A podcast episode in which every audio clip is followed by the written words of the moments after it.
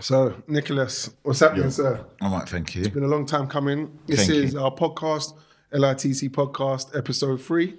All right. So, one of the things that we're doing with our podcast, the way we like to start is by looking at a bit of art. And this is the artwork that we've got in. And just Okay.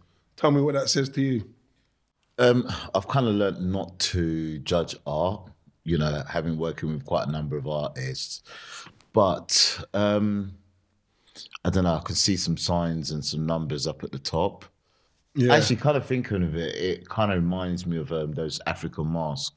yeah. Yeah, so you know, it looks like um, like one of those figurines that you know, I kind of started seeing when I went back to Nigeria years and years ago. You know, at the at the altars. Yeah.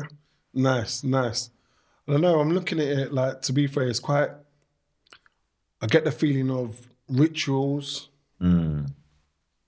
something a bit mysterious, something a bit dark. Obviously, there's colors in it, but I don't know. I get like I'm Muslim, so I get a feeling of there's something that in Islam, like the jinns, like the spirits and whatnot. Do you know what I mean? And I get that sort of feeling. Mm. Like I'm watching when I'm looking at that arrow, I can see an eye. Okay. So some sort of I can see watching. the two eyes here. Yeah, And to me, it's almost like this is the head. yeah. Then this becomes the nose. Yeah, but then is it really a nose? Do you get what I'm but saying? it's, it, it's for me, it's funny because you just said something dark. yeah, And I think for me, because I kind of grew up away from this country, I Mm. don't see it as being dark. yeah. That's interesting. That's interesting. Yeah, I don't see it as being dark. So where do you think that comes from? When you say you grew up away from this country, and Because I in- think, you know, I think the perception is people tell us what is supposed to be the norm and what norm is it. Hmm. So because we're not familiar with it, you know, as I said, you know, I, you know, I was born here and I went back over to Nigeria and, you know, I lived in the quarters or the village. Wait, let's stop. Let's stop. Let's What's stop. Gonna- don't go too far ahead. Let's okay, no, too but far the thing is, yeah. for me, when I went back in 1979, you know, those were things that I was seeing in people's houses. Mm-hmm. So it became the norm for me. Where somebody who's over here, it's not the norm. If that kind of makes sense. Mm. and when I said about dark, do you do you feel like it's from a negative point of view, like it's associated with I think it's associated with what is the stand, what is the standard norm, yeah, and yeah. what is the standard norm here in comparison to anywhere else. All right, cool. I'm, I'm cold at the moment. I but thought you were going to fund us No, you know to what get it was. heated. Like, I had my jacket on, but I thought it wouldn't be professional. But it was cold in this do you know, do you know it you know one of the things one of the things i will touch on in terms of it being cold yeah it is cold but also what people need to realize is it's a concrete building yeah, but also because of how this space is nobody really wanted it I get you. I get you. All right. Mm-hmm. So I said your name, Nicholas, Nicholas Aquulu. Yeah. So tell me who Nicholas is. Did I? You know what? Did I? Because we're talking about. Did I pronounce it right? you did All right. Thank you. i could even tell you the meaning of my name All right. Go on. So what I want to know is how it all started. Who is Nicholas Aquulu? Who am I? Where you grew up? okay How you grew up? Um, my parents came over here in the 60s. I think my dad came around 1964. My mum came 1966, the year, more or less the year that I was born. Um, and uh, I was born in Vauxhall. It's unfortunate. What do you mean, unfortunate? Oh, carry on. Sorry, I don't want to interject. Carry on. Carry on. Carry on. I was born in Vauxhall, um, and then my my dad, my parents bought a house in Streatham. Uh, so we lived in Streatham. You know, it was, it, it was a really good time there. I mean, I remember it. You know, summer of 1976 when it was. Oh, you weren't born there, were you? No.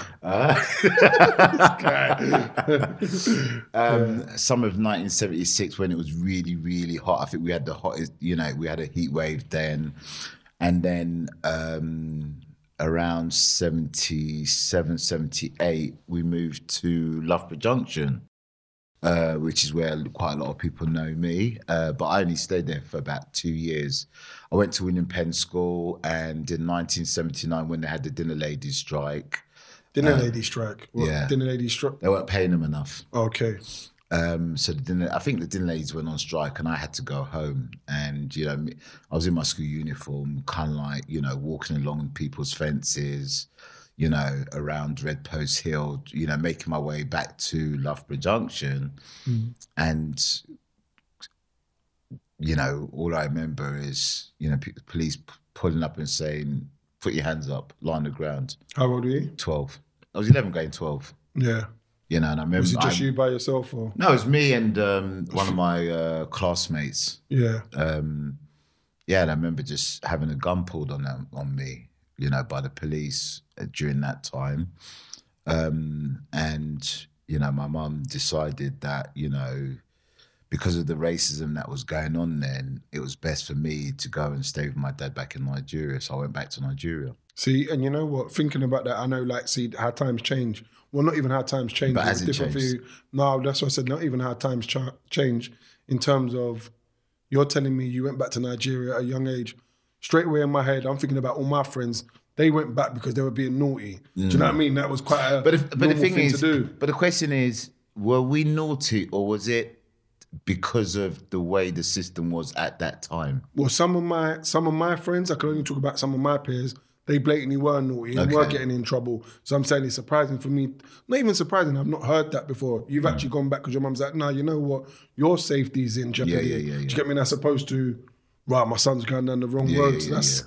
that's yeah, it's quite different. But yeah, go on, continue. Sorry. So yeah, so I went back to Nigeria, um, and it was kind of funny because I got to Lagos, got to this big house. I was like, oh, okay, it's not going to be that bad. yeah, I can one of cope. them ones. Yeah. Yeah. So what And was then- you? You, you saying that? Yeah. No, I didn't. I didn't finish the story, by the Yeah, way. yeah, Can I go on, just go- finish?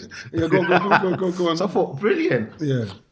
A couple of days later, it's like, oh, we're going home. I'm like, oh, I thought this was home. It wasn't. Um, and my dad took me uh, back to the village where he grew up. You know, Okay. no electricity, no running water. So every morning you had to go to the river to collect water before going to school. Um, and I think for me, it kind of made me, I think that's what's kind of made me who I am. That, you know, I don't wait for people to give me stuff. You know, it's like, okay, I want something, I need it. How do I go about, you know, getting it? I remember, you know, I actually remember, you know, setting up my own farm when I was 14. Yeah. Yeah. You know, my dad was, my dad had his own poultry. So, you know, buying and selling chicken. My dad was also a paint technologist. So my dad was also making paint out there. Um, and I kind of learned to become, What's a paint technologist? so I used to make paint, Okay. make the colors, make paint literally from scratch. Yeah. Yeah, so that that was his line of work. Um, and kind of just got used to kind of like being independent and not really relying on people. And I think also my dad was a politician as well in Nigeria. So, and that's one of the reasons why I don't, I don't go into politics Mm. because for me, um, I've never. Do you know what? I think I don't know. I've got a lot of opinions about politics. Yeah. and you know, I think lots of people are not really that genuine Mhm. going into politics because I think when you go into politics, you're about representing the people, not about representing yourself. Mhm. And I think that's just the issue that I have about politics in these days. And, you know, I, I couldn't see myself becoming a politician. I think I do a lot of things that are kind of political, but I will not become a politician if that Yeah. kind of makes sense. Yeah, it definitely makes sense. And I think like at the time we're in now, it's very well for myself. It's very hard. Like when you look, because I think I'm in the middle. Because there's certain things that I hear the right say, and I blatantly agree with it Mm. Yeah, because yeah, it, it agrees with what my situation at the time. And there's certain things I hear the left say, Mm. Yeah. and I agree with that. So for me, I, I find it really hard, especially in this current climate. But just quickly, what I wanted to say, you said um, your surname Akulu. You Yeah. could tell me where, you could tell me all about it. So where does it come from? So um, my my surname is Okulu, Okay. uh, which is Igbo. okay. And, you know, a brief interpretation really is about words from deep down within. Mm. Uh, if I remember correctly from my great grandmother, it was Oku Luaniafo, which means the words that come from right deep down inside inside the gut, if that kind of makes sense. To you and me, Shakespeare. nice. So yeah, continue. Like yeah. So growing up, so you was in Nigeria. Yeah, so I grew up in Nigeria, um, and I grew up in a place called, uh, well, it was called Bendel State at the time. Um, and it was funny because the current president who we have in Nigeria now actually took over in a military crew. Yeah. around 1982, if I'm correct. And I think it was, I think for a lot of us who reminisce about Nigeria, it was one of the best times because they had this program called War Against Indiscipline, Mm. which meant yeah, you had to queue up at the shop. You had to, you know, you had to be quite civil. And every Saturday we did what was called the sanitation day. So you weren't allowed to go to the farm, you weren't allowed to do anything Yeah. until everywhere had been swept. The village, the towns, the roads, everywhere had been swept and cleaned up. Sounds reminiscent of what we're going through now. Yeah, like yeah, yeah, yeah, Lockdown and whatnot. Exactly. So you know, and and I think I did. Uh, I think I went for my O levels around about 84, 1984. Um, did my O levels, and then from 84 to 85. I think my dad wa- wanted me to go to, you know, to go and do A levels, but I just wasn't. I wasn't an A level person. Mm. And then, you know, they decided that, you know, my parents, my mum was back here. And then me and one of my brothers uh, literally came back to the UK to stay with my mum um, in Brixton, uh, Somerleyton Estate, Mm. uh, Kent Walk, which is no more at this moment. Oh, do you have siblings? You have any? Yeah, yeah, I've got, I've got uh, three sisters and two brothers. Okay. so, um, yeah, we came back to Brixton. Uh, So your dad stayed in Nigeria. So, dad stayed so were your Nigeria. mum and father not together? no, they were together. So how comes he was over in Nigeria and she was? I think, I think I, I, my dad was Nigerian through and through. yeah. So was he just never on it? He was like, nah, it's not for me. Nah. Did he ever come to England? No, he did come back. He did come back. Um, Yeah. Passed away 17 years ago. Uh, is it 17? Yeah, about 17 years ago. Mm. Um, yeah. So, you know, but I think he get it, it was like it was almost like we were home home away from home. Yeah. If yeah. that kind of makes sense. No, it does make sense. What Yeah. was that like though, in terms of? Was this like, well, that's my family. It's just normal for how we are. Like, my dad lives over there, my mum lives over here. What was that like, and what were the? Do you feel there were what effects it would be in terms of on your mum, on your father? What do you think the effects the, were? the thing yeah. is, I don't think the effects were on my parents, and I I would say that the effects was really on a lot of us who were children Mm, who grew up from those relationships. Yeah, I wouldn't I wouldn't say relationships that grew up from that because I think you then have this issue of who are you, where you from? Are you British? Are you Nigerian? Are you Sierra Leonean? Are you Cameroonian? Are you from Mali? Are you from Senegal? mm, I think that becomes a problem. Yeah. So for me, I think one of the best, and I think also amongst my, you know, with my siblings as well, the best thing is that I'm biracial, I'm bilingual, sorry. mhm. And I think, I you know, know, you're looking a bit light at the moment. Like you're looking a bit light. said It's cold. bilingual. You went biracial, like you know what I mean. But it's, no, I didn't say that because he's going to edit it out. that was a mistake. yeah, so, you know, Bilingual, yeah. bilingual uh, it and for me that's really really good because i think also that's that's also given me an immense sense of pride Mm. but also at the same time it the issue that's also risen from it is that people tend to think that i'm quite arrogant it's not about arrogance it's Mm. i've got i've got 100% pride and confidence in who i am where i came from you Mm. know and they always say if you want to know where you're going you got to know where Where you're you're coming from Yeah. and I think for me, you know, and I think, you know, the confidence really is I had the pleasure, you know, when I went back to Nigeria of actually meeting my great grandmothers Mm. on both sides. Yeah. And I think for a lot of people that's that's like Yeah. like mission impossible, Mm. you know. So for me, having that memory of meeting my maternal uh, grandmothers, uh, my paternal grand, uh, you know, grandparents, and I've and actually seeing the places where they grew up and seeing the places that made my parents who they are. Mm. You know, it's given me a, a great sense of pride because, you know, you can come from London, you can come from Brixton, Mm. and the question is, all of a sudden, you're no longer you're no longer from Brixton, if that kind of makes Mm. sense. And I think for me, you know, being able to to see that place where my parents came from, being in that same place where my parents grew up, Mm. you know, and actually, you know, just being there, or people saying, "Oh, look at look at this person. He's got the same, he's got the same characteristics as his father." And probably they've never met you, but just Mm. just by doing something, they go, "Yeah, that's so and so's son, or that's so and so's daughter." Mm. Okay. So what when you're saying that sense of pride, where did the actual pride come from? Like you said, you met your great grandmothers, but what was the what was you proud about? What was it? Do you know what? I think when you talk to people, you know, and you know, they they sit and tell you, I don't know my grandparents. Mm. Mm. You know, I met my grandparents and my great grandparents. hmm You know, so for example, just to give you um just to give an example, the new uh president for is it the World Trade uh World Trade Organization is actually a relative of mine, Ngozi Okonjo. hmm And my grand no, my great grandmother is from her family and had the same surname, Okonjo. Yeah. Okay.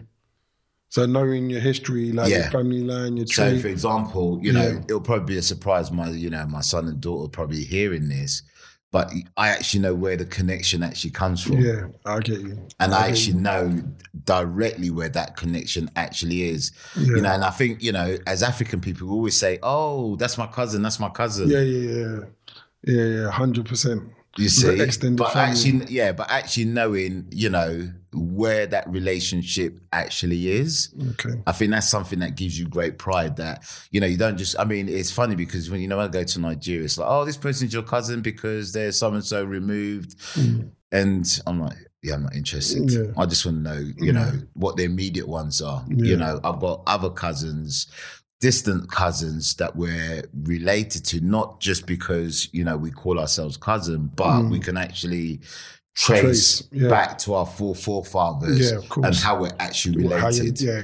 And I think for me, you know, I think sometimes, you know, when I hear people say, yeah, I'm so and so cousin X times removed, I'm like, what's that? What does that what does that mean? mean? Yeah, does that yeah, make sense? You know, I get you. I get you hundred percent. So yeah, so if you can continue, you said you came back to England. You was with your mother. You and your brother came back. Yes, I came back. I came back, and it was funny because you know while while I was in Nigeria, and I think most Nigerians and most, I think probably most Africans can attest to.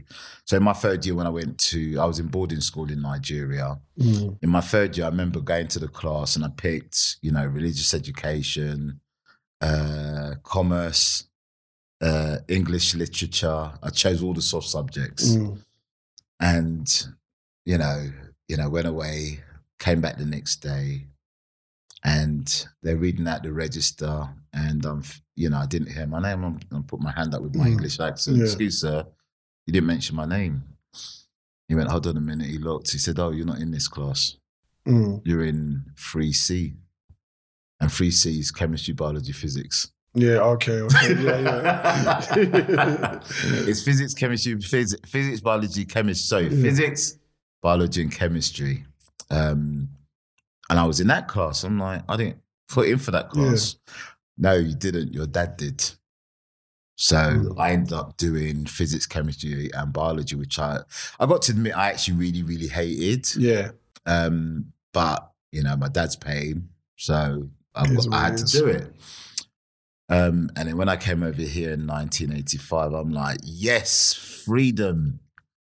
Uh, you know, I was out of the clutches of my dad. He couldn't tell me what what what courses I could do or not do. But I kind of realized I'd spent like three, you know, the best part of three years studying physics, chemistry, but you don't just Mm, drop it yeah, like that, if that kind Yeah. of makes sense. So um, I think when I came here, I had to redo my O. I had to redo my O levels, as they were called at the time. Um, did O levels and then went to do biochemistry, BTEC biochemistry at Mm. college on Tooley Street, where Southwark Council's just round the corner from Southwark Council's Mm. office. Mhm. Um, yeah, and I did that, um, and then kind of went. Do you know what is this really? What? No, actually, I tell a lie. Actually, I went to do my work placement at uh, UCL. Okay. And Was that part of your course? Yeah, Mm. uh, I think I worked in the labs at UCL, and I remember I remember doing the course and speaking to them and actually working at how much they were earning, and I just thought, nah, not for me, No. nah. Most stupidest move I ever made, actually. Uh, because I think lab technicians, I think if you look at the vaccines and people making chemicals and all that kind of stuff, you know, it it would have been quite a lucrative business to kind of go into. Yeah. But um, I finished college, and I think while I was at college, I'd started collecting records. Yeah.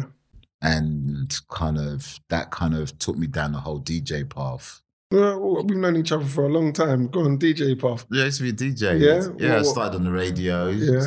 you know, well, I started. I actually started collecting records because you know those are the days with TDK tapes, Yeah. Maxell, Yeah. Fuji tapes, Yeah. you know, Fuji metal tapes, and um, so we used to play on Loughborough Junction, and I think it was funny because I think my friend brought you know uh, SL twelve hundreds, Jamo speakers, and I think every party that happened on Loughborough Estate in those days. Yeah.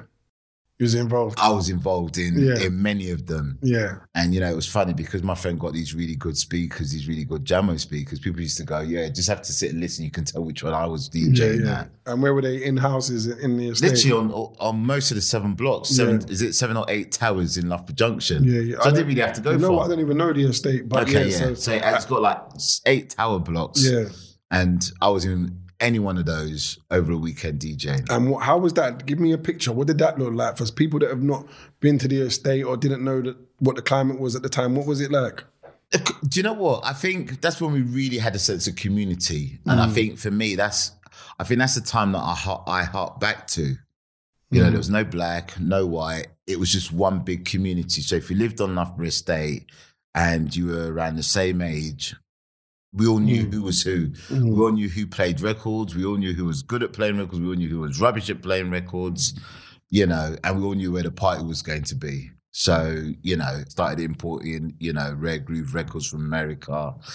Um, and then I started distributing records after a while, you know, worked with people like Orlando Gittins, who runs Soul Town, Wayne Marshall, Mm. uh, Rick Clark, um, who else?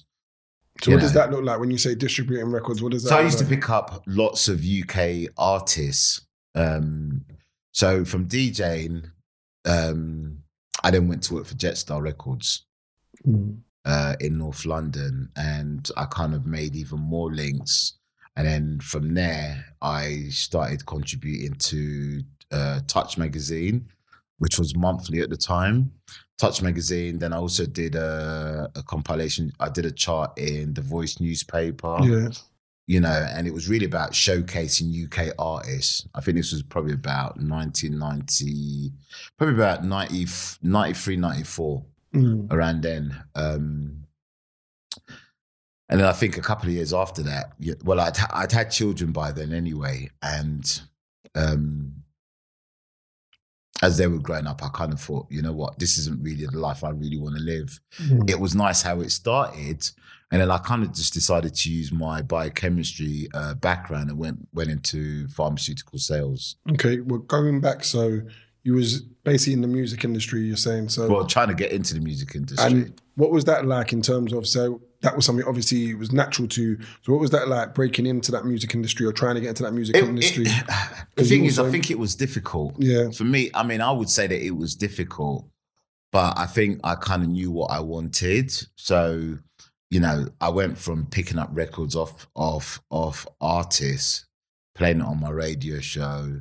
Mm. Then do, I set up my own distribution label, so I'd pick t- pick their records up and take them around to the local all the rec- all, all the local shops. Mm. And we should do, you know, I think they still do it now, called sell and return. So you go in, you put the records in, Mm. and then you come back a week later, see how many were sold. Um, so yeah, that's what you know. That's what I used to do. And how old was you at that time? God, uh, probably in my twenties. So would you would you say that you're quite entrepreneurial from a young age? I did what I needed to do to survive. Mm. I think that's what it boiled down to. Mm. And also, you know, when you when you're buying records, you know, it's it's it's also quite an expensive hobby as well. Mm. So, you know, I needed to kind of like supplement it in one way or the other. So, you know, sell a couple of records, make a little bit of profit, buy another record, you know, you pick up. And then also, I think, also the good thing, I was also lucky as well because my mum worked for British Rail. Okay. So I got a free British Rail pass. All right. All right. so I used to travel get- to yeah. Liverpool, Manchester, Egham, all the places nobody would. I just used to just jump on the train and go to these far flung out places and just go and buy records. And then bring it back. And I remember used to, I always used to walk with two bags. Mm. So on my backpack, I always used to have the records that I didn't want anybody to see. Yeah. And then in my, you know, the, in, the ones I had to in my hands were literally as soon as I got out of Brixton Tube Station, Yeah. it's like, which ones do you want? Yeah. Yeah. Yeah. You know, trying, you know, trying to make money back, really. Okay. So yeah, um, I think it was just really a, a, way of surviving, and also I think you know with the whole record thing, it was kind of going into a new, into something completely new and different for me at the time. Yeah. And you said like so along that time you said you had a, you had a couple of kids. Children, Yeah, children. A couple had of kids. children. Yeah. This guy. So you had a couple of children. Um, and what was that? What, how was that relationship in terms of? um, I think I had a good relationship, and that was one of the reasons why I kind of gave up DJing Mm, because um, it was a case of you know preferring to you know to be with my children rather than going out. mm, And I think, you know, I could actually, I think there was a reason why I actually stopped DJing because I actually went to a record shop um, and I think I was in my 20s and I actually remember talking to a guy who had this ponytail and all his head receded. and I thought, that's going to be me. yeah. And I was like, nah, Yeah. don't want it. I think, and that just put me in a situation where it's like, you know what, go and do something else, mm. something that you'll actually enjoy. And you, do, I didn't really want to be in a situation of having a ponytail and receding forehead, Yeah. and then you know having younger people. Put this way, I didn't want to be in a situation of how I was looking at him. Yeah. Yeah. Yeah. So you're saying it was a young man's game, basically. Yeah. You got to a stage when you just thought, Yeah, yeah. and okay. and what I didn't want to do is I didn't want to get caught where I became too old that I had to be in the music game. of If that kind of makes yeah, sense. that definitely makes sense. Definitely makes sense. So yeah. So moving forward, so you said you went into is it biochemistry? Yeah, I went to so I went to, um I went to work for uh, a number of pharmaceutical companies. At what level? Like, how do you? Is that because of the qualifications you had before? How did you just get into that? How did that work? I cheated. Go on, I explain. kind of cheated. Um, well, I wouldn't say I cheated. I didn't cheat. Actually. You cheated. I Come did, on, no, I didn't cheat. Oh, I didn't cheat. go. I saw an opportunity. Yeah, And the opportunity was called Equal Opportunities. I don't know if you remember Equal Opportunities in those days, where Mhm. It's like it's it's it's it's. Not- let me not say something rude. It's like what we're going through now: Mm. diversity and inclusion. It was like everybody should be given a chance Okay. to be to be opportune to do something that they wanted to do or to have access into an industry that would not necessarily allow you into that kind of those kind of industries and for me it was it was weird because as i said i did a BTEC biochemistry but i didn't have a degree um and i thought and i think i'd worked for double glazing company you know, I did my records, worked for Double Glazing Company. That was part time. Um, and I kind of decided, you know what, I'm going to go and work for a pharmaceutical company. And I remember, you know, it was it was an issue with me and my dad because I said to him, I'm leaving. No, I worked for uh, pharmacy. I worked for a Double Glazing Company. Then, lucky enough, I got a marketing job with a subsidiary of VW when Skoda and VW were merging. Um, so I was working in Hackbridge at the time for this uh, marketing company that did marketing on behalf of um, VW. Um, I remember doing that for I think it was about two years, and then kind of deciding that's not what I want to do. Mm. Then I went into the. In, I remember. I remember one Chris. I mean, I think it came up to Christmas. It was coming up to Christmas. So I, you know, I told my boss. I said I'm leaving at Christmas, and he was like, "What are you going to go and do?" I said, "I don't know yet, but I'm not doing this anymore." He goes, "What? You're not happy?" I'm not. I'm happy, but it's not really what I'm. I think I've got another calling. I think I remember telling my dad, and my dad was totally pissed. Um, so my dad was not really happy about it. Um, but I was like, do you know what? I want to do something, but I don't know what it is. And I think after sitting down and speaking to somebody, um, they kind of suggest, oh, that's it. Mm, don't know if I should tell this story. Yeah, I I'm not think you should. I'm not going to tell it. No, I think you should tell it. I think you should tell Okay, it. so I was There's going no out, here, I was so- going out with somebody at the time, and I was still selling records, and I think I was going on a date, and um, for some reason I didn't have any money, Mm. and I was like, boy, I need to go on this date. Yeah. Uh, had the car, so what I did, I pulled some records out, stuck him in the back of the car, Yeah. picked the girl up, And I, remember, I remember talking on the phone, she's, and I was saying to her, "Look, I ain't got the money to go out at the moment." She was like, "Okay, then." And then I phoned up and I said, "Look, let's go out." So I put records in the car, and then remember picking her up, going to a record shop, selling records, Yeah. and then going on a date. and um, she said, "Oh, so you, you did biochemistry?" I went, "Yeah." And you're also a good salesman. I mean, "I, I guess so." Mm. And she said, um, "Have you thought about working in the pharmaceutical industry?" And I was like, "Nah, not really." And I think being Nigerian, or I'd probably also say being African, we have this reverence for people who are doctors. You know, I was Mm. like, "Oh, I'm not sure if I can actually talk to a doctor." You know, and um, I kind of sat down and thought about, it, and I thought, you know what, I think I'm going to do it. And Mm. I remember at the time, you had, you had to buy the Telegraph on a Thursday Mm. and it had all the ads for all the pharmaceutical agencies and all the pharmaceutical companies. And I remember, you know, just picking up the phone and calling, writing Yeah. applications. And it was no, no, no, no, no for two years. And what was you doing within it? Because obviously you've said you've got children as well. So what I were you doing within that? Well, two we, years? we, all, we all hustle. Yeah. you know. what, what did what does that look like? I don't that, know what that, that, was, that was probably still, you know, you know, selling records, yeah. probably working on some casual jobs. Those days it was easy because you could just work into um So what did you have within that two years? Was, was you in and out of a lot yeah, of yeah, different yeah, yeah, jobs? yeah. And I also did uh, market research as well, Yeah. literally around the corner um in Elephant and Castle. So um yeah, so two years. I remember, I remember, I remember all my rejection letters all in one in my um, in my satchel. Mm. I just collected every single one. I said I was not going to rip them up Mm. until I got a job. And I remember, um, I remember phoning up for a job actually, um, and they said, "Oh, we've got a job, but it's only part time." Uh, no, I went for an interview and I didn't get the job, but this was through it was through an agency. And what yeah, what happened? Uh, went for an interview, didn't get the job, and then I got a call from the agency saying, guess what? The person who's on this other territory, they liked you so much, but there's a there's a territory in Kent, Mm. and if you can do it, there's a six six month job Yeah. that's available for you to do because you you could also do it in contracts if they didn't take you on as on on headcount. So I was so eager. I was like, I'll do it. Yeah. I'll do it. Don't care. I'll do it. Don't care where it could have been in Grimsby. I would have taken it if Mhm. that kind of makes sense. But lucky enough, it was only in Kent. We all had to get to Kent by seven o'clock. Mm. Lucky Nicholas.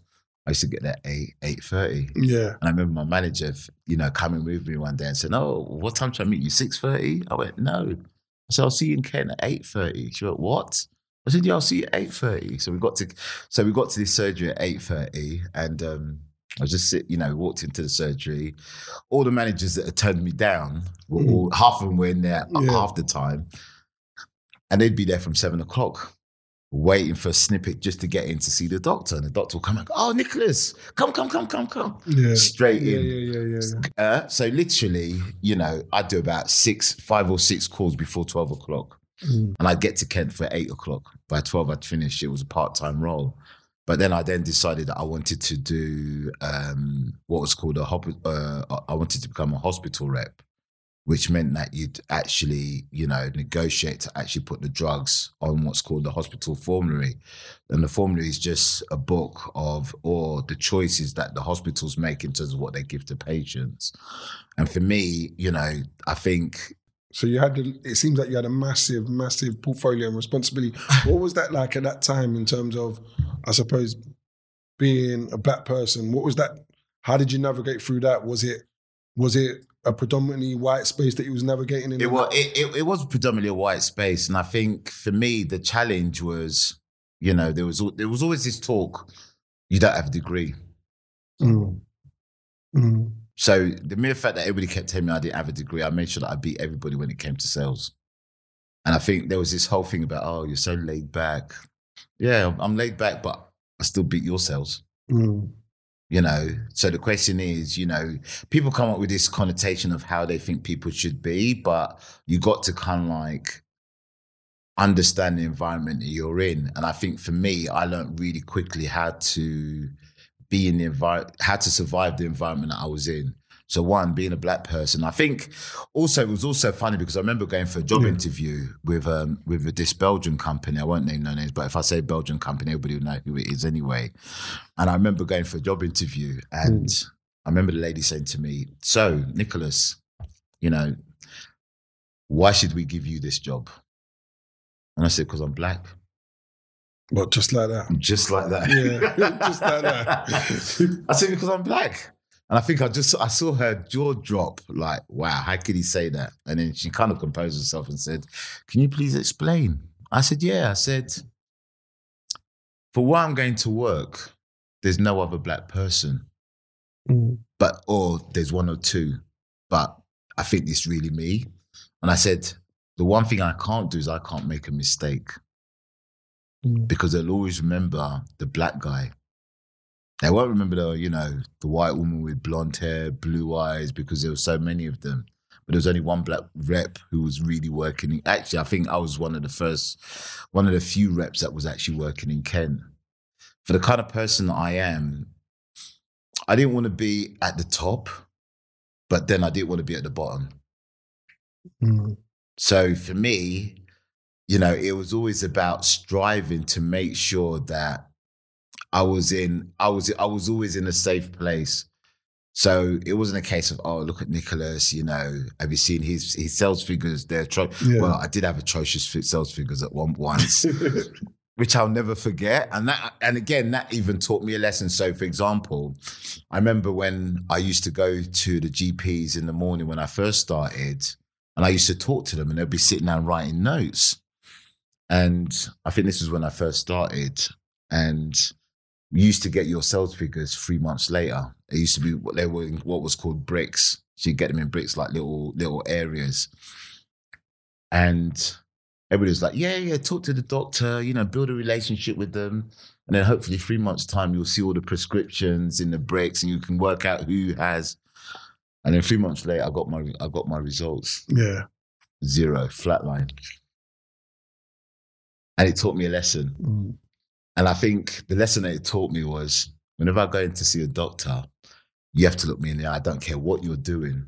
Look me in the eye when we're talking. So I can get I can get that compliance that yes, you are going to remember to actually prescribe my, you know, my pharmaceutical products. So what, when you was going in and having these meetings with the doctors at that time, was you just not on it? What was it? No, I think it was really about trying to understand how the whole system works. Okay. And the fact is, you know, you're competing with people who've been in that area probably for the last 10, 15, 20 years. Mm. and it's about how do you kind of what's the word how do you kind of get the the the doctor to actually start prescribing your drug when they've got a relationship with somebody for the last yeah. 10 15 years Yeah. So when we we was talking about, like you saying, being like probably the only black man, one of the only black people in that industry, not in that in, i'd say in that area in that area. Sorry. So do you feel that you had to code switch quite a lot? um not really i don't do you know what it is i'm not really i'm not much of a code switcher Yeah, I know that. I know that. and I definitely know that. But I'm saying at that time, No, I, I, didn't I didn't. like- and I think, you know, going back to that whole sense of confidence of, Mhm. of who I am, I knew who I was. So, you know, I was going in, and as far as I was concerned, I had the best products in the world. Mhm. I just had to convince you it was the best product, Mhm. you know. Um, and I think because of the relationships that I had with a lot of doctors and a lot of the consultants, it just made it easier. And I think for me, it was really about increasing my. Do you know what? I think I was more interested in about how much revenue I was trying to, well, I was raising yeah, with my portfolio than, you know, oh, do I get on with my work colleague or I do I not get on with my work colleague? Oh, do I have to do this? I think that was that was my target because I think for me it was nice just going out to Kent, driving home at the end of the afternoon, going, Yeah, I've done a good job, seeing my sales figures, you know, and then knowing that, you know what? Anytime I went to a sales conference, I wasn't getting pulled out of the queue Mm. you know the whole point was how do you become you know the top sales rep in the company or within your region. So for me, it was always striving just to be, you know, the top sales rep in my region, or if not third, but top, second or third. Let's say you're a younger person. Do you think it's your experience that have made you like that? How does someone get that? I'm a young person and I want that attitude that Nicholas has got. How do I get that to say, you know what, I'm not having it or become? Because you know what, some of the young people we work with, it's the opposite. Mm. You haven't got a degree. Oh, yeah. You're right, I haven't got a degree. And they go within themselves.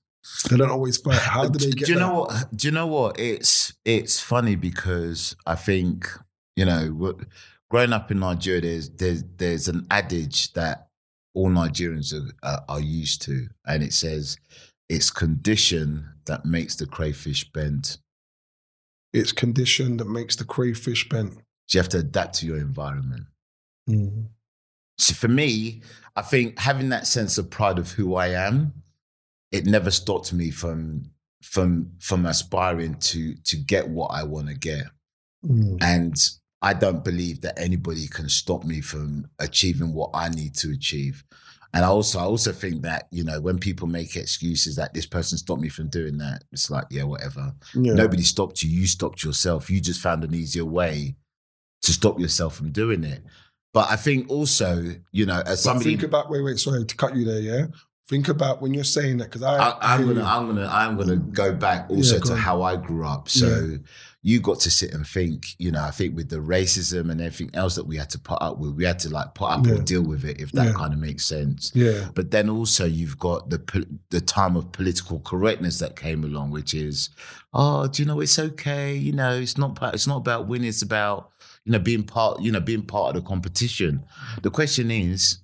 Everybody else is competing, and then you're telling people not to compete. So Mm. people then become kind of a bit less faire about how they do things. Mm. And I think anybody who would tell you and anybody who comes there will tell you, I tell everybody I'm not PC. Mm. Because you know what? If you're not going to do well, I will just tell you, listen, Yeah. buckle up and do what you need to do. Mm. You know, many young people, you know, some people have come and go, oh, Nicholas is a bit harsh. But then they kind of go when they come back and they go, do you know what, Nicholas? You really did give me a kick up the backside and I kind of really needed that. And nobody else was really giving me that. If that Do you think of- that works for everyone now? No, it doesn't work for anyone, everyone. You know, like obviously, you know where some of the young people we work with, where they're coming from. I'm saying so for that young person that's, I don't know, had real issues at home, like with their parents or lack of parenting. Um, Do you know? Do you know what? I what think you know. I come across you know a wealth of people who can push and those who have hurdles that affect them. But also, I think you know, being a community person, it's about, and I think this is also something that I learned from my pharmaceutical days about listening. Don't just jump in and go, "Come on, you can do it." Do you hmm. understand? Find out why they can't do it. And I mm-hmm. think even though I might say that I'm not politically correct, Mm. you know, you still have to sit and listen to people and find out what their issues and what the what the hurdles are in their lives, if that kind of makes sense, Yeah, before you kind of push them. So, for example, you know, some people will tell you, you know, some people I'll just I'm I'm quite happy to kind of like, it's, you know, people close to me, I'm quite happy to push them into the deep end Mm. because I kind of know them, and you kind of Do that to me quite a bit, don't you? Of Like, I'm course. just saying that. Yes, you know. just I'd put but the thing is, there, like, you, you don't meet know. some. You don't meet somebody and go, "Come on, man," Yeah. you know, pull your socks up. Mm. You know, kind of try to kind of get a, an understanding of who they are, you know, and why. So you know, you and I have conversation. I'm like, dude, just do it. Mm. You know, Mm. because you know, I know you. We've yeah, yeah, spoken Yeah, yeah, of course, of course. you know Yeah. And i think you know even people that come here and do stuff you know um and i might give that extra push you know for example if i know the parents of a particular young Mm. person Mm. then i'll kind of like you know say okay and you know even with the community work that we that i do around here you know i have young people coming here and I can tell you, for a lot of the young people that I work with, I know I know a majority of their parents. Mhm. Mm. So it's not just, oh, do you know what? Come on, you know, pull your socks up, do whatever, stop crying. You know, the whole point is actually having an understanding with those with those young people and, Yeah. and members of their Yeah. family, either their mum or their dad. Mm, cool. All right. So thinking about He's the right presenter, isn't he? no, all jokes aside, um, what advice would you give to young people nowadays? What advice? Um, never give up.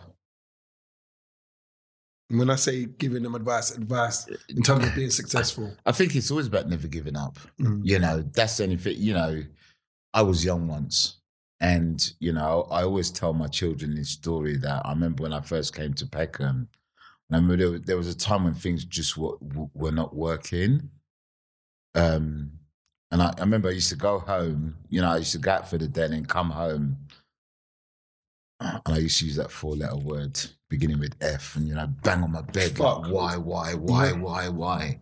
Yeah, fuck Yeah, yeah. Just Huh? say it like you know. I, you know, I used to go like, fucking hell, why, why, why, why is, why is nothing working? But the thing is, it's funny because I look back now and I'm like, okay, that's why it didn't work. Or that's why that worked and this didn't work. And what it's actually done, it's actually given me a better understanding of how to kind of navigate what I'm doing. That's you know. hindsight. Yeah, hin- yeah, hindsight. Because I think, you know, when you're young, you know, you're full of all this energy. You want to do so much, but the question is, what is it you're going to do, and what what what is it you can do? And I think people like people like myself. I don't know if it's Sagittarius. I don't know whether it's to do with star sign or just creative traits. You've got so many things on your head Mm. what do you do? I'm not a focused person. So, for example, I can come in, and I think that's why I like this place. I can come in, I can either do screen printing or I can sit down and do something else. Mm. You know, for me, you know, when, when people say no day's ever the same, that's how it is with me. And, and I've always been like that. So, can you imagine I've gone from DJing to becoming a, a medical sales representative to marketing? I'm always like that. And I think if, if you don't have that kind of focus, you know, where you have that diligent focus to say, this is what I'm doing and this is where I'm going, you're always going to have that battle in terms of who is it, what do you want to do? Mm. You know, my daughter, you know, my daughter's just gone back to university this year, and you know, we have this joke because every minute, Dad, I'm going to be this, I'm going to be that, and I'm like, whatever. Yeah. Be what you want to be. Yeah. Do you understand? Just be good at it. That's all I want you to do. And the question is, you know, whatever you do now might not be what you're going to be doing in 20 or 30 Yeah, of years' course, time. hundred percent, hundred percent. That makes sense. But all right, so I'm looking at. I'm a young person. Mm, I come in. I come into you, but I'm on the roads. I live a certain way. mm. Do you know what I mean? I've got so much crap going on at home with my parents. My mum's on drugs. Plan. B. All these things. I always say plan B. Right now, but all these things, I'm saying I'm putting myself with when I was young, Mm, and then I meet you, and yeah, cool. You're saying the right things to me, but you can't relate to me. Mm. You don't know what I'm going through. So why are you? What, why am I going to really take what you're saying? What because I can see you're successful, but yeah. I, sometimes with young people, they need to be able to relate. Like, how would I'm not saying I don't know, you know your story more. How would a young person relate to you in terms of forget your work? How would they relate to you? How can sometimes you need someone to understand that they've been in the pain that you've been in? Yeah. How would they relate to you? The- The thing is, I, you know, as I was saying earlier, it's it's really about Plan B. For me, Plan B is always important. If things don't work out, what's your alternative? I think with young people, you can't you can't ram down advice down their throats. You know, as I said to you, I've got two children. I've got a son and a daughter, and everybody used to say, "Oh, your children are so well behaved," and I'm like, "Yeah, that's why they're in my environment. Once they're outside the door, I don't know what they get up to." Mm. And the thing is, you know, as you said, you don't know what people go through. The only thing that I can tell a young person is, yeah, I might have got to where I've got to and I'm doing what I'm doing. But do you know what? There's been a lot of work that's gone behind it and nothing is ever easy. So don't sit and think because you might become successful, things are going to get easier. It might not. I think also, you know, the best piece of advice that I give to people is that I always tell people I'm not a process person. What does that mean? Don't write emails, don't write long notes and all that kind of. It's it's not me. I'm a talker. Mm. You know, we're, I think you and I we're the same. You know, we talk we talk things into action, Mhm. and if we if we can't do it ourselves, we always know somebody who can do it. Mm. And I think we build those kind of, you know, I think I've built friendships with people, you know, kind of looking at the journey that I was going on. So, for example, if you look at Livesey Exchange, I intentionally kind of went out my way to link up with uh, Tate Exchange and Tate Modern. Mm. I went out my way to build relationships with the Eden Project. You know, I went out my way to build relationships with the council. Mm. You know, those are things that were intentional. And I think I kind of had this vision of how what I was going to do was going to work. And for some reason, I think some of the partners that we chose, it was almost like I'd look and I go, I want them. And sometimes I wouldn't know why. But the things as things progress, I was like, okay, that makes a lot of sense now, if that kind of makes sense. And I think I always try and tell people, you know, you've got to kind of work to see where your vision's going. Mm. And sometimes it might not work first time round, or it might be the right company, but the wrong personnel. Mm. You know, uh, there, there's lots of factors. And I think, as we said earlier, it's really about how you talk to people and get to understand people. So, for example, if you look at the work we do with Livesey Exchange and Pen People, I think a lot of the people that I've worked with, you know, I've been talking to them for a lot of them for years. Or it might be a case of, you know, someone like you comes along and go, guess what? I know Nicholas. I'm going to talk to my mate because he might be able to help you and steer in the right direction. I think for me, nothing, nothing just materializes just like that at times, if that makes sense. Yeah. So, so in terms of we're here at Livesey Exchange, can you tell us a little bit about Livesey Exchange? And we've been talking and you've been telling us about your journey, but what's the work that you actually do? So the work that I do, um, well, the work that I do, um, I think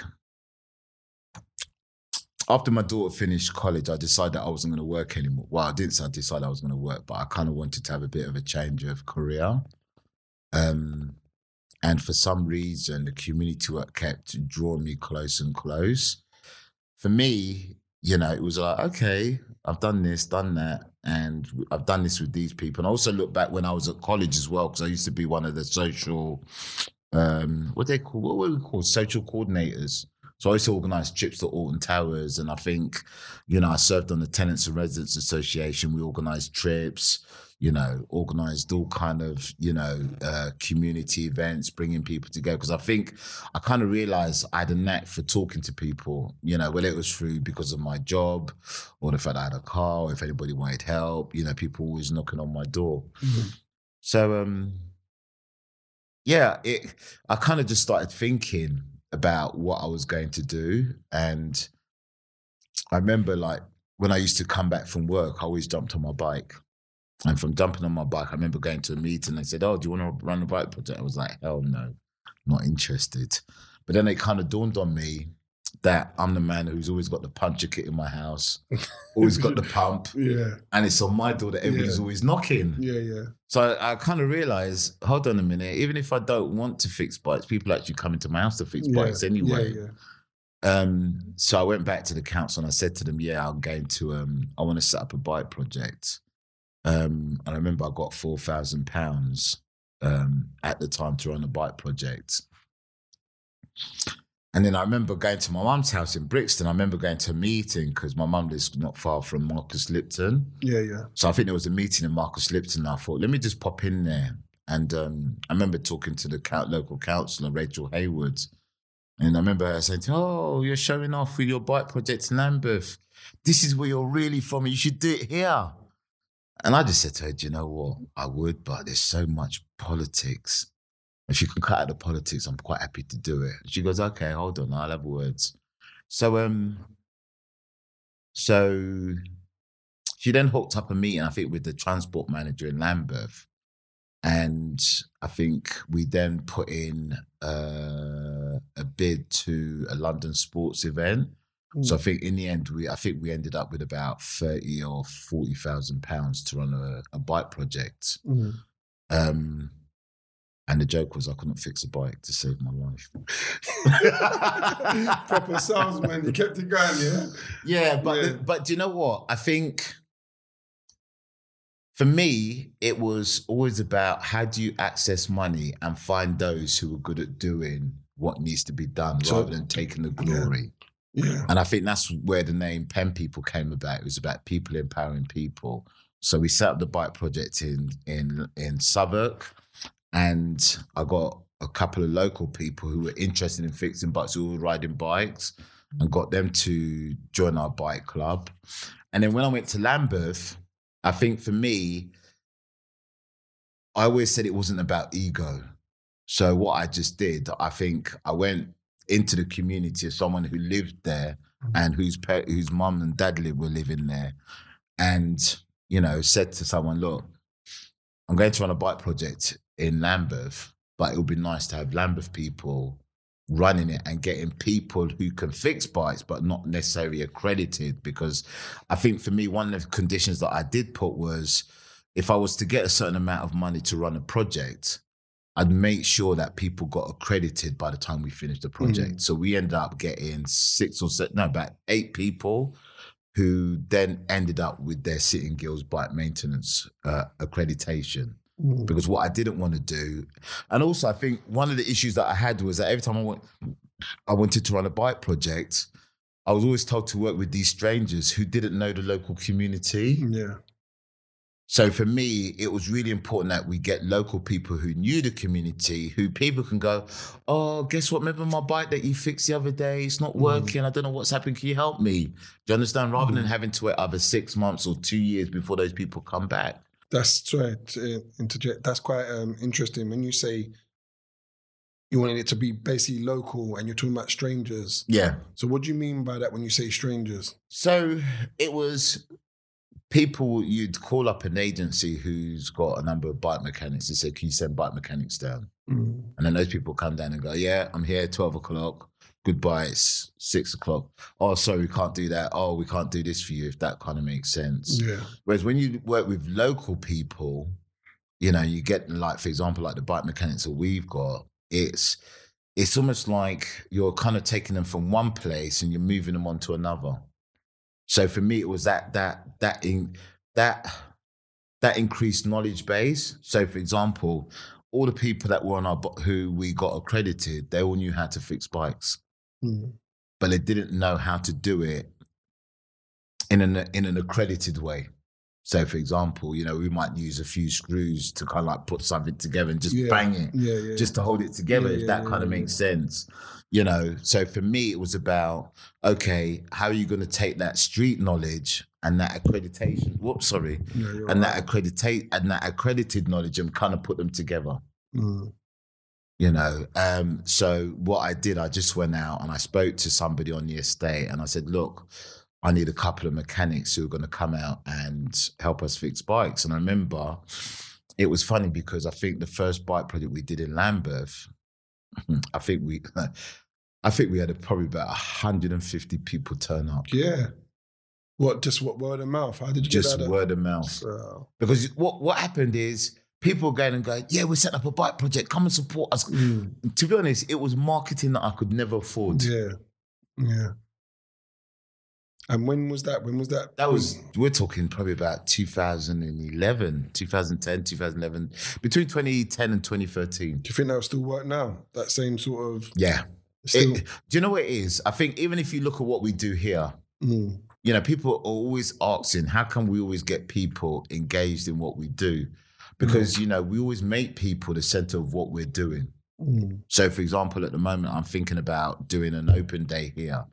And the question is, it's going to be local people. It's going to be creative local people that lots of other local people are following. And we get them to come and host and do their thing. And they go around and say to people, guess what? I'm going to be at Livesey. You know, I'm going to be with Pen people. You know, come down and check me out. Mm. And also, when I do things, I always tell people, you know what? Number one, foot forward. If you can't bring anyone, don't expect to be on the next event. Yeah. I hear that. So what is Livesey then? So So Livesey um, was an idea. Um, so between when I first hooked up with uh, the Eden Project and a lot of the young people that we, you know, we we we do work with. Um, so this area was originally called Livesey Ward, okay. um, and I set up a well, I set up a, a small group and I called it the Lives. Well, the project was supposed to be called the Lives Improvement Project because I kind of realized that lots of people wanted stuff but couldn't get access to it. And it was about how do we find that information? How do we work on that information and make things happy? And also provide opportunities for a lot of the young people that we were working with and delivering projects with. So I started doing that. I started working and you know delivering projects, doing things like the big lunch, getting all the young people to come out. And for me, the big lunch was really about the young children as opposed to the as opposed to the whole family. Yeah. It's about you know celebrating. So, for example, when we were giving out flyers, we were giving it to the young children as opposed to the parent. Also, that was a bit of a marketing gimmick because we knew that as soon as you gave it to the children, people were like, Yeah. "Oh, party, free food, you know, games, this, Yeah, that, and that," yeah, and they'll remind the parents. It's, "Mom, d- don't forget tomorrow we got to go to the park." You know, we used to have like six, seven, eight hundred people coming out to these events. And I'll probably say more than that actually, because it was six, seven hundred parents who were coming because not everybody got the ID. It was the parents that got the ID. So, um, you know, talking to young people about what they wanted. We also got funding from uh, Community Development Foundation. Got some money from the Eden Project. We were able to buy things like trampolines and other bits and pieces for young people, just to enjoy things. Because I think for me, living around here was like almost like living in a concrete jungle. Mm. It's just how you know it's about flats after flats with a few you know amenities. Uh, and you know, also you you can't forget that not everybody was using the youth clubs. It was like also how do you provide different alternatives? So I kind of started doing that project, and then I think, you know, trying to look for grants. I kind of started looking at the statistics of the area, and to me, what the statistics said and how some of the people felt was sometimes. Sometimes a lot of it was true, and sometimes it wasn't. Mm. So it was like, oh, level of deprivation, you know, uh, deprivation, you know, there's low educational attainment. But yeah, I'm talking to lots of people who are trying really, really hard to get really good grades. And we're, and you know, as parents, we're always uh, always telling people, always try and be the best that you can be. Um, so I think through doing all these projects, I then did another project just literally upstairs with a young gentleman uh, called Jason Cameron who who was dyslexic, and I remember it quite well because I remember there was some funding available, and I said to him, "Oh, you should apply for it." And he goes, "You know, I'm dyslexic," and I went, "Yeah." And what's your point? Doesn't mean you can't do it, and doesn't mean you can't even read some of it, you know. And I said, "Look, I'll help you to do it." But you need to put a bit of drive and determination into it. For me, it wasn't the fact that he was dyslexic. It was how much effort were you going to really, really put into it if that's what you really wanted to do. And for me, he was a really talented individual. He was a graphic designer. He did all our posters. You know, he ran uh, dance classes upstairs. So even when we did the big lunch, we got him to do all the choreography with all the young children, all the different groups. So for me, Livesey was really about how do you give power to the people and how do you get people who live locally to be involved in different things that were happening because I think there was a big disconnect between what the council were saying was happening in the area and how local people saw it. So I kind of just started, you know, this Livesey project thing. And I think what then happened is I then approached one of our local councillors. I, I think I had to start reading about uh, indices of deprivation Mm. to get an understanding of how the council statistically saw the area because they, they didn't live in our shoes to see what it was Yeah, like. So it was yeah. like, how do I use that information and put it to them? So I was using that information and sending them emails. Oh, look at this and look at that and look at this. And you know, I don't agree with this because you guys are saying this, but this is what's actually happening. Then I met one of my local councillors, and it was funny because remember the block, the garages that I actually wanted to were across the road called Bromyard. Yeah. And um, I remember I bumped into him next to it, and I said, and he was he was a cabinet member actually at the time, and I said to him, "We need a community centre in our community that works for local people." And he said, "We've got one," and and I'm thinking, I know this area like the back of my yeah. hand. Where's that? Where? Yeah. And he went, Nunhead. And I went, This ain't Nunhead wards Yeah. this is your ward and you don't have one in your ward we need one in your ward you can you can be a cabinet member for the whole of the borough that's Yeah. not my problem Yeah. Yeah.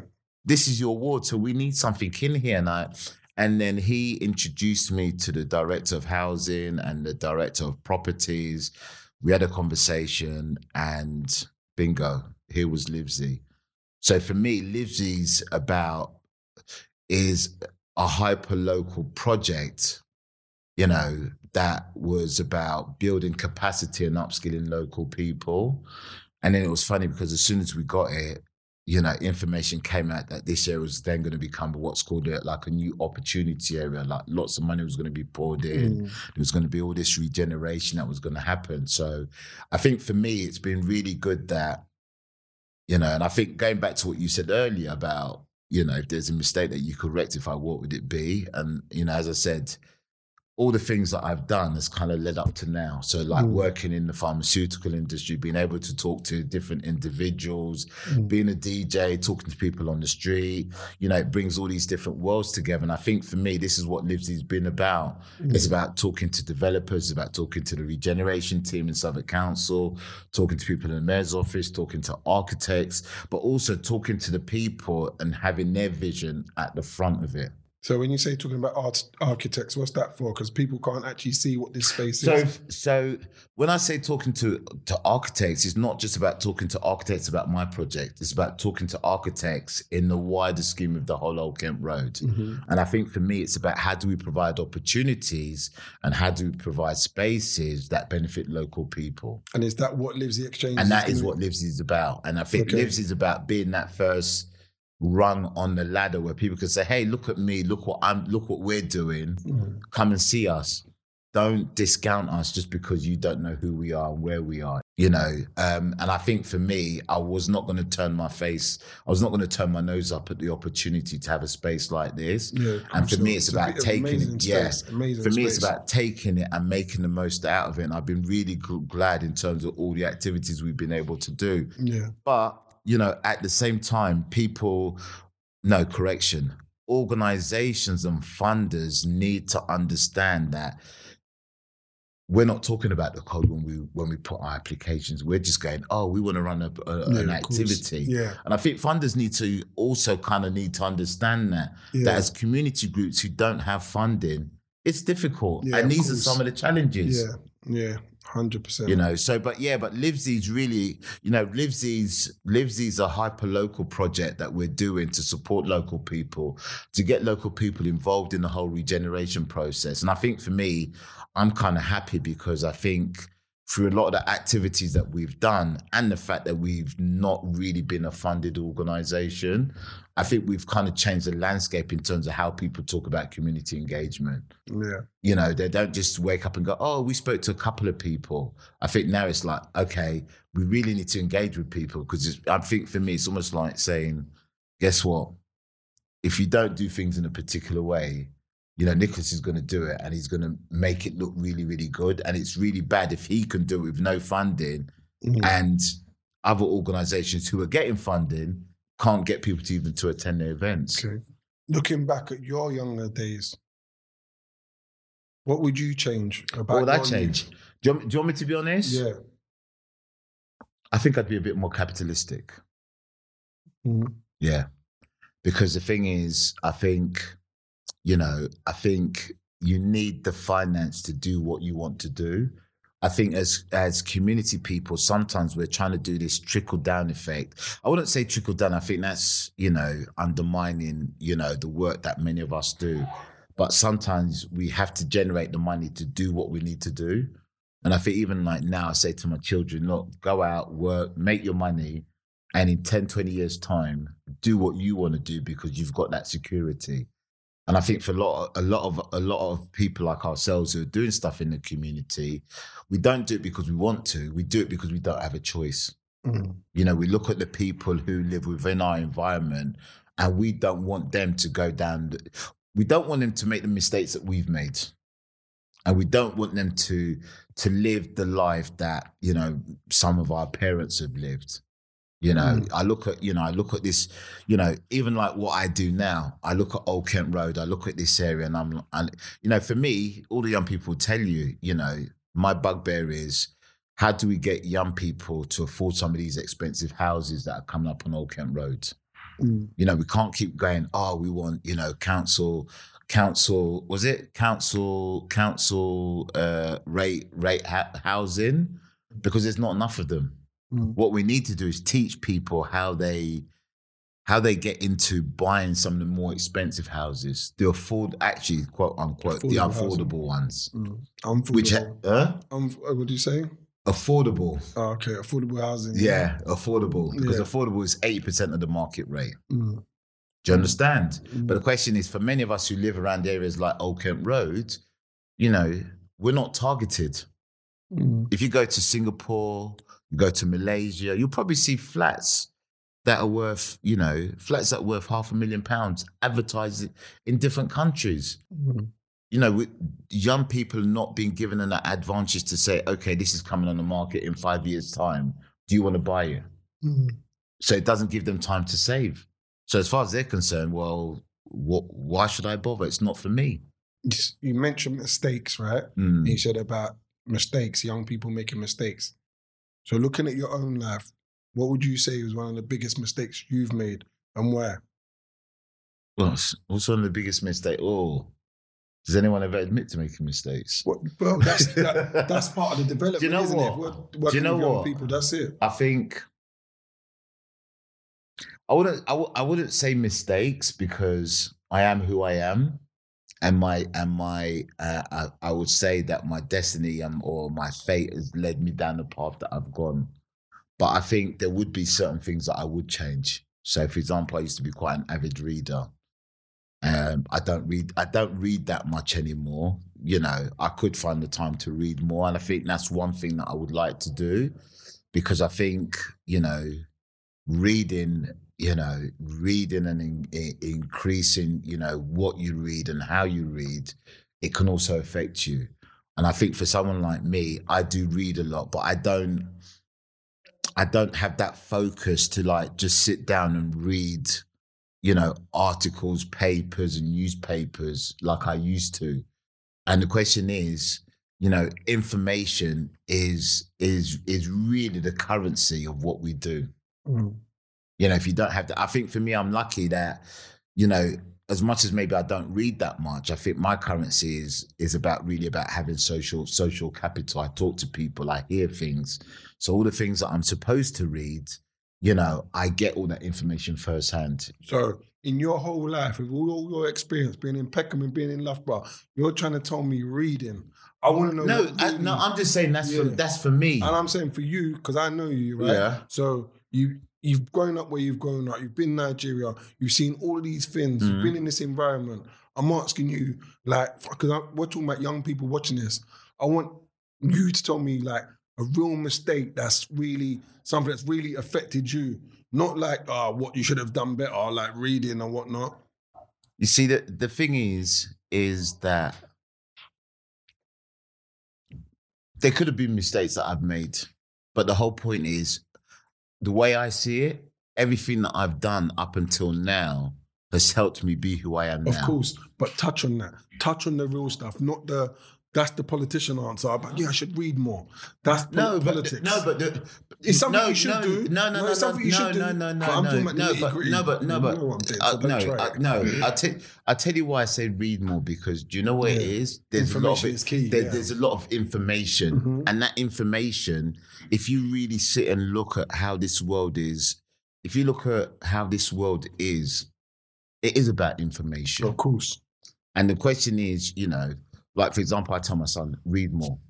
My daughter, my daughter buys me books. Do you understand? Yeah. no, Even to the that. point that I feel, I feel that I feel comfortable with my daughter because she's reading more. Yeah, no, she's 100%. knowledgeable. Does that make Yeah, yeah. sense? And knowledge is power. yeah. There's no two ways So, about it. so don't get me wrong. When I when I say that, you know what, I wish I could read more. I mean, I probably suffer from some, some kind of dyslexia because you know, thing is, I can read, I can write. Like I might not, I might, I might not like. I might not like punctuations and commas Yeah, and yeah, yeah, stuff. yeah. You know, and then sometimes I don't like reading back what I've read. You know, Mm. um, and I think the one the one mis- the one mistake that I do you know what I don't know whether I should keep call it a mistake. I will no, I'm not going to call it a mistake. I think educationally, I think it, that was the one thing I never really strived to to complete and finish. And the thing is, I'm not going to say it's a, I'm not going to say it's a mistake that I've made, but I think you know, like with my son, you know, he did, you know, I think he went to he went to Lewisham College, and I think with my son and my daughter, and I just said my daughter's gone back to university. She took Mm. she took you know she took time out, and I just kind of like just left them. And I think maybe what I should have done was actually you know encouraged her and be there be there more for her when she was actually doing it. Mm. You know, just to make sure that you know has my future generation they're in a much better place than I am. I think that's the only miss. I mean, don't get me wrong, I am there for my children, but the thing is, I wish I could have been there a lot more. Yeah, and uh, yeah, that's something that's it's quite hard. That, it's not that it's hard, but when you're not with the mother of your child, Mm. it, it creates that distance. Do you know what I mean? I mean, my children lived with me, yeah. but the question is, I think I could have still been there a lot more. Can you elaborate a little bit more on that? so, you know, like I said to you, I went to work in the pharmaceutical industry. Oh, dad, I need kickers. Yeah, come on, let's go East Street. Oh, dad, I need this. Yeah, come on. It was almost like I had the money. Yeah, take. Mm. To me, that's not been about being a good parent. It's about being there for them. And I think as I've gone got older and I've beginning I'm beginning to understand about parenting, you know, I will say thank you to my daughter because, you know, she she she's really taught me a lot. Mm. Um, you know, So do you um, feel like you wasn't there as much? I was there, but I wasn't there. It was like, come on, children, let's go. Jump in the car. So I still remember when, you know, my, my, my you know, my daughter, they turned what, 13, no, 14, 15. I was like, come, we're going to a party. They were like, no. Mm. It was that shock, like, I beg your pardon?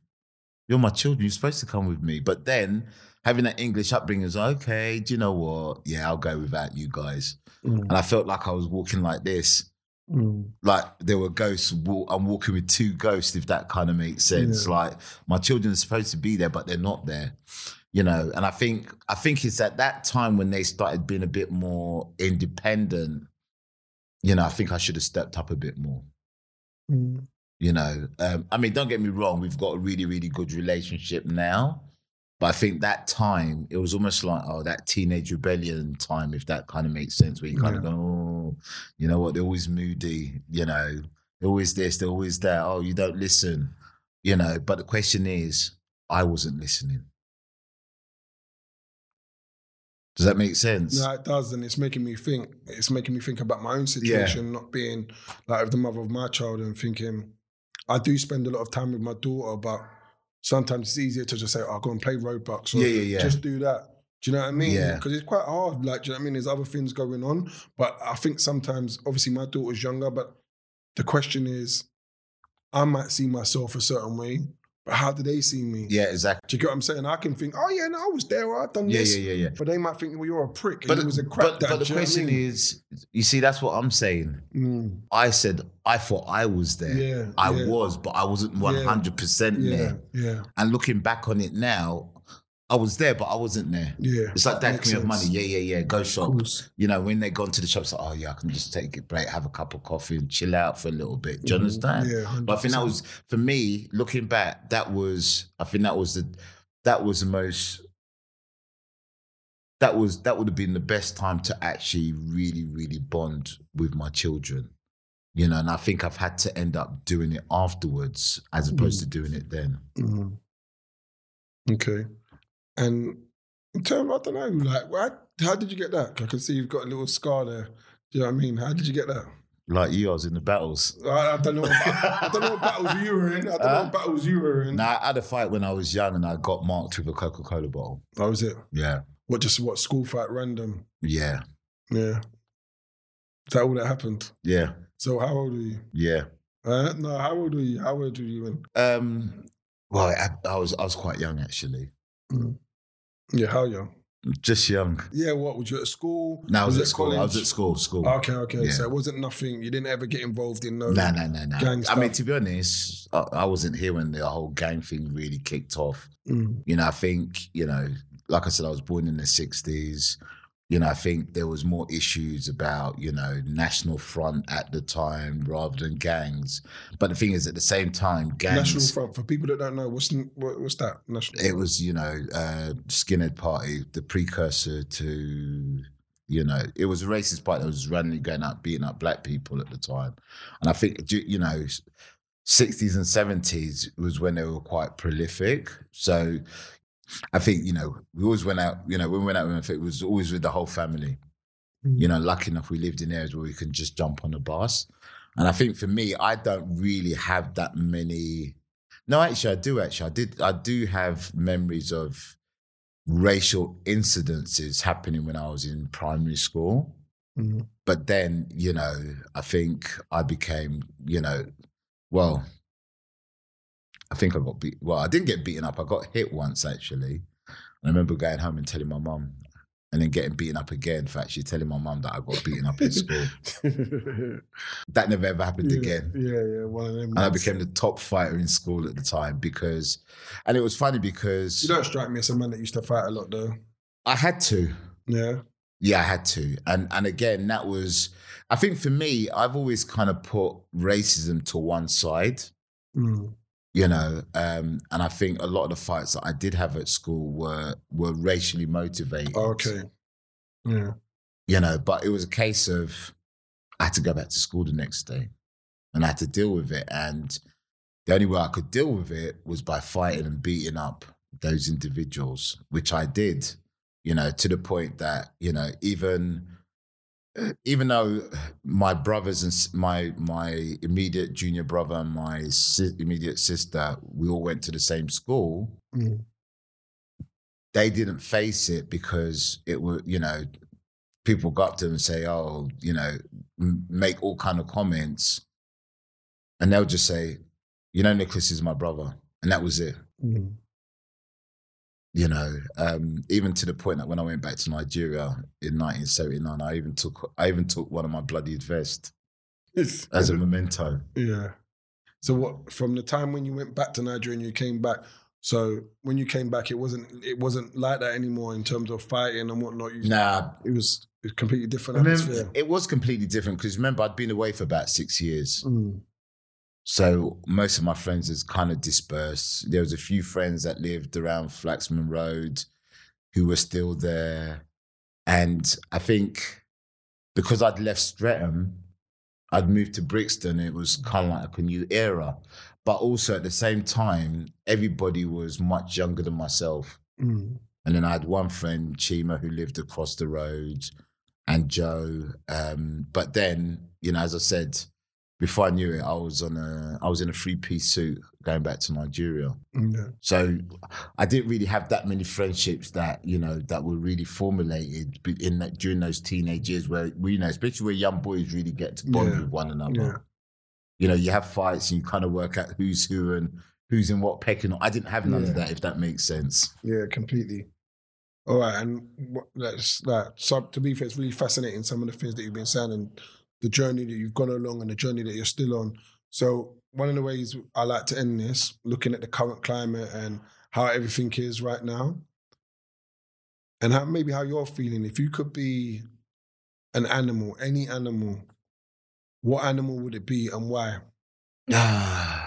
And bearing in mind everything you've just said about your journey, what you're upon now. Oh, if I was going to be an animal, if I was going to, if I was really going to be an animal, I think I'd be a bear. Yeah, yeah. Why Yeah. The thing is, I like to be on my own, but the thing is, I don't like when people kind of disturb the peace. And I think when I talk about disturbing the peace, it's it's almost like we live in an environment and things have its equilibrium, and then you come along and you kind of change it. It benefits you, but it doesn't benefit us who live in this environment. So you're coming into our patch and you're changing it. We can't find the berries. We can't find, you know, the nice fruits that we need to eat because you've gone and moved it for your benefit and you've not taken into consideration. And I think that's when I become angry and I become the angry bear. On that note, Hmm? an absolute pleasure, sir. Thank you. Take care. Thanks.